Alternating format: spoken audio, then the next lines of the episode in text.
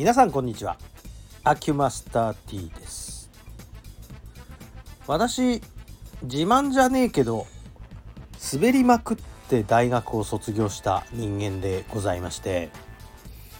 滑りまくったっていうのは私の専門競技っていうのがねスキー競技なんですね。で、えー、誰よりも素早く滑ることを目標にずっとスキー競技に打ち込んだわけです。大体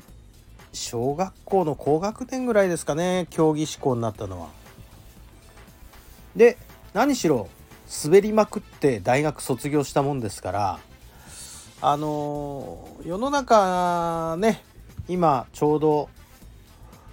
入試のシーズンですよね。大学なんかは、えー、国公立大学の二次試験で、えー、ちょうど今いろんな大学でやられててこの前も月曜日に富山から帰ってくる時に富山から、えー、新幹線で、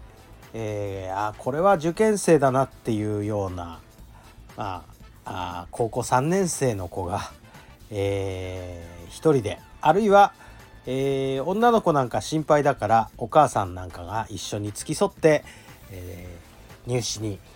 行くという風情をまあ何人か見ましたけれどもまあ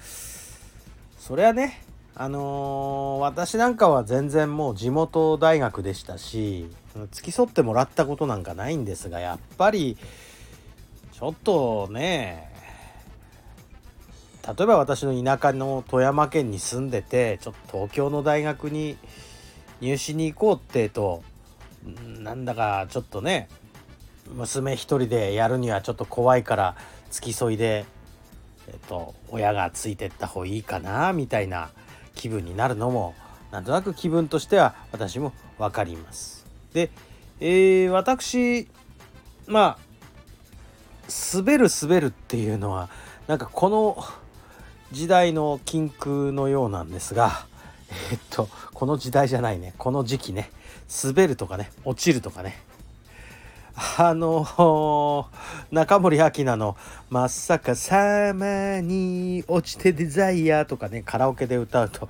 受験生の前で歌う曲かとか言って、えー、言われることもあるみたいです。あのまあ気にしすぎだろうみたいな感じもするんですけどねえっ、とまあそれはいいとして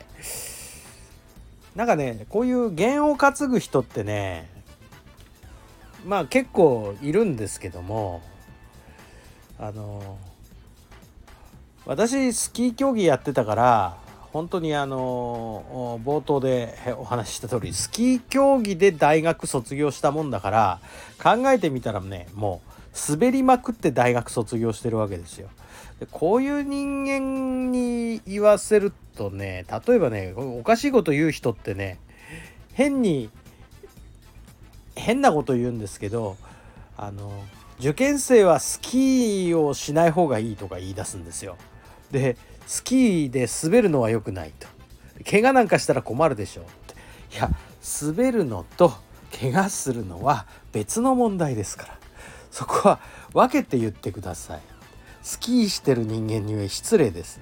専門競技がスキーなんですから私。あの私の前でそんなわけのわからない語呂合わせであの説教するのやめてもらえますかって感じですよね。私全然あのスキーしてましたしね。当たり前ですよ。あの自分の専門競技ですから。あの陸上選手が陸上するのとか野球選手が野球するのと同じようにスキー選手がスキーをする。何の不思議もないわけで。これで滑るにかこつけてね俺に説教しようなんてお前。俺の競技ちゃんと知ってから言ってくれるかっていう感じでございまして。もう本当にね変な語呂合わせってあるんですよね。もう本当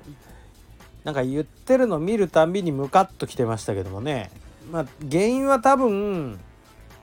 スキーシーズンと入試シーズンがかぶるからなんでしょうね。